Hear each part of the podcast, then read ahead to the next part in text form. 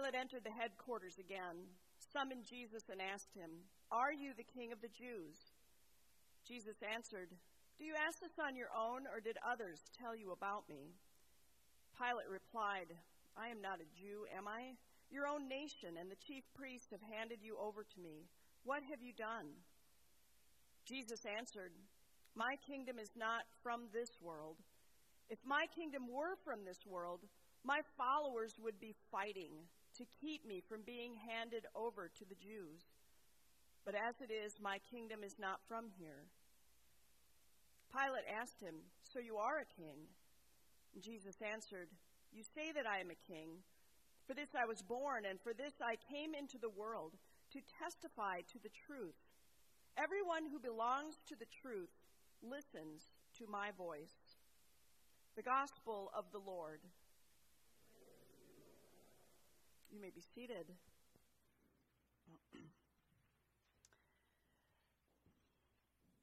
Grace to you and peace from God our Creator, Jesus our Savior, and the Holy Spirit who inspires us all. Amen. Many of you are probably familiar with the ever popular sitcom Jerry Seinfeld, which is the show about nothing that chronicles the lives of four friends, including comedian Jerry Seinfeld. Well, one of the other characters on the show is a man named George Costanza, a short, stocky guy who is very often portrayed as unemployed and failing in his romantic relationships. Well, in one episode, George realizes that his instincts, his gut instincts for making decisions, must be faulty because it's his instincts that have led to the, st- the sorry state that his life is in.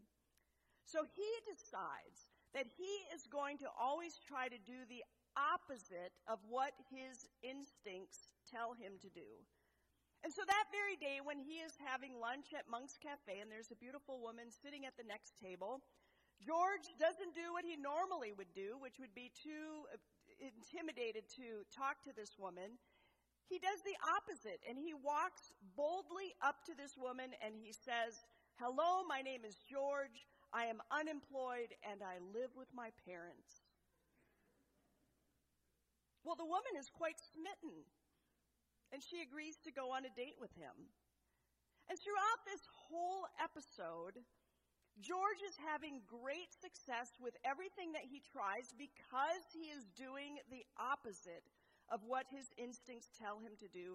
And he decides that from now on, this is going to be his philosophy of life doing the opposite.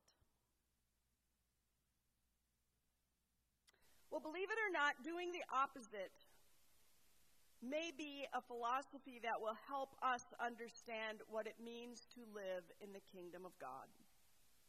It's Christ the King Sunday, the last day of our church year, and our gospel lesson takes us to this very dramatic moment, this trial of Jesus by Pilate. And Pilate is trying to discern whether or not Jesus is a political threat to the authority of, of Rome. Is he truly a king of some sort? So he asks Jesus if he is a king. Jesus says that his kingdom is not from this world. He goes on to say, If my kingdom were from this world, my followers would be fighting. They would be using power. They would be using violence to keep me from being handed over. But as it is, Jesus says, my world is, my kingdom is not from here. Well, here is where the philosophy of opposites comes in handy because it is in this moment in the gospel story that the kingdom of the world and the kingdom of God collide. And the two kingdoms could not be more opposite. I mean, we can imagine that with an earthly king, if, if position and power was being threatened, it would be easy to imagine that a king would do whatever was necessary to maintain control maybe even to the point of using violence. I mean, crucifying someone for not going along with the program is an example of what happens when earthly kingdoms are threatened. But Jesus says his kingdom is not from here. His kingdom is about the opposite of using violence and the abuse of power. And contrary to what an earthly king would do, Jesus says his followers will not fight to keep him from being handed over to be crucified. To understand the kingdom of God, we need to look for the opposite of what worldly kingdoms value and how worldly kingdoms function. Jesus will not use any means necessary to maintain power. Instead, he will give up his life. He will surrender his life for the sake of those he loves that live in his reign. And the cross will become his throne. David Lose is a Lutheran pastor. He wrote a blog about Christ the King and about this passage from John that would, that helps us, I think, understand about Jesus being the opposite kind of king we expect. He writes, Jesus is a king who demonstrated power through weakness, who manifested strength through vulnerability, who established justice through mercy, and who built the kingdom of God by embracing a confused, chaotic, and violent world, taking its pain into his own body, dying the death the world sought, and rising again to remind us that light is stronger than darkness, love is stronger than hate, and that with God all good things are possible. Listen, that is the description of our king. A king that is the opposite of what the world expects. And even when we, as we live in the reign of Christ, we, you and I, receive the opposite from God of what we would expect. Instead of exile and condemnation for our brokenness and sin, we receive mercy and forgiveness. In the reign of Christ, unconditional love is the rule of the day. And the first will be last, and the last will be first. And in the reign of Christ, even when we are at our worst, we receive grace.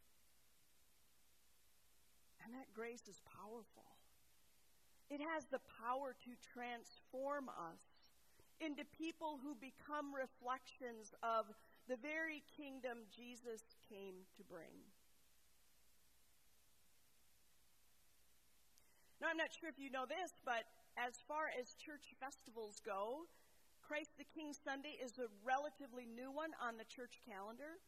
It was instituted in 1925 by Pope Pius because he was noticing a troubling trend among believers. He said people were being lured away from the church, lured away from the reign of Christ to live under the values of the kingdom of the world, rather than fully embracing the kingdom of God in their lives. And so this day was set aside as a day that invites us to ponder who is Jesus in my life? Or as I live in the reign of Christ, how does my life reflect the opposite of the kingdom of the world? Well, this is a small example, but I think it's very relatable about how this might play out in our own lives. In our new member class last week, we were talking about times when we felt called to reflect the teachings of Jesus in our lives. One of the new members shared a story about when he was coaching his young son's sports team. I don't remember which sport. Um, but they were young kids, and so you know all of the referees were volunteers, right? And so sometimes volunteer refs maybe don't get the calls exactly right, and sometimes they make big mistakes. Um, and so this man related how sometimes when the refs would really get a call wrong, I mean, it was just bad, that he would go to them and say, Hey, I think you got that call wrong, and I think you should correct it. Now, you probably assume that he complained to the refs because his team was disadvantaged by a bad call. That would be all too common of a story that revealed the values of the kingdom of this world, like we need to win at all costs. But this is a discipleship story. This is a kingdom of God story.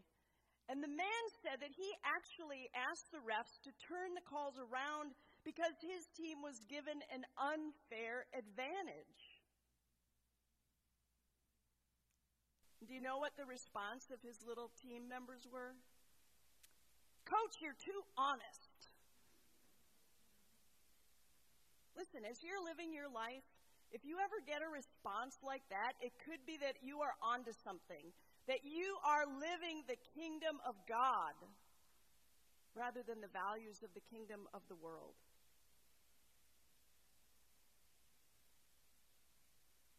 For George Costanza, doing the opposite of his instincts worked well for him, at least for one episode. I mean, come on, it's TV. The next episode was about something completely different. But for Jesus, doing the opposite of what the world expected was his way of life.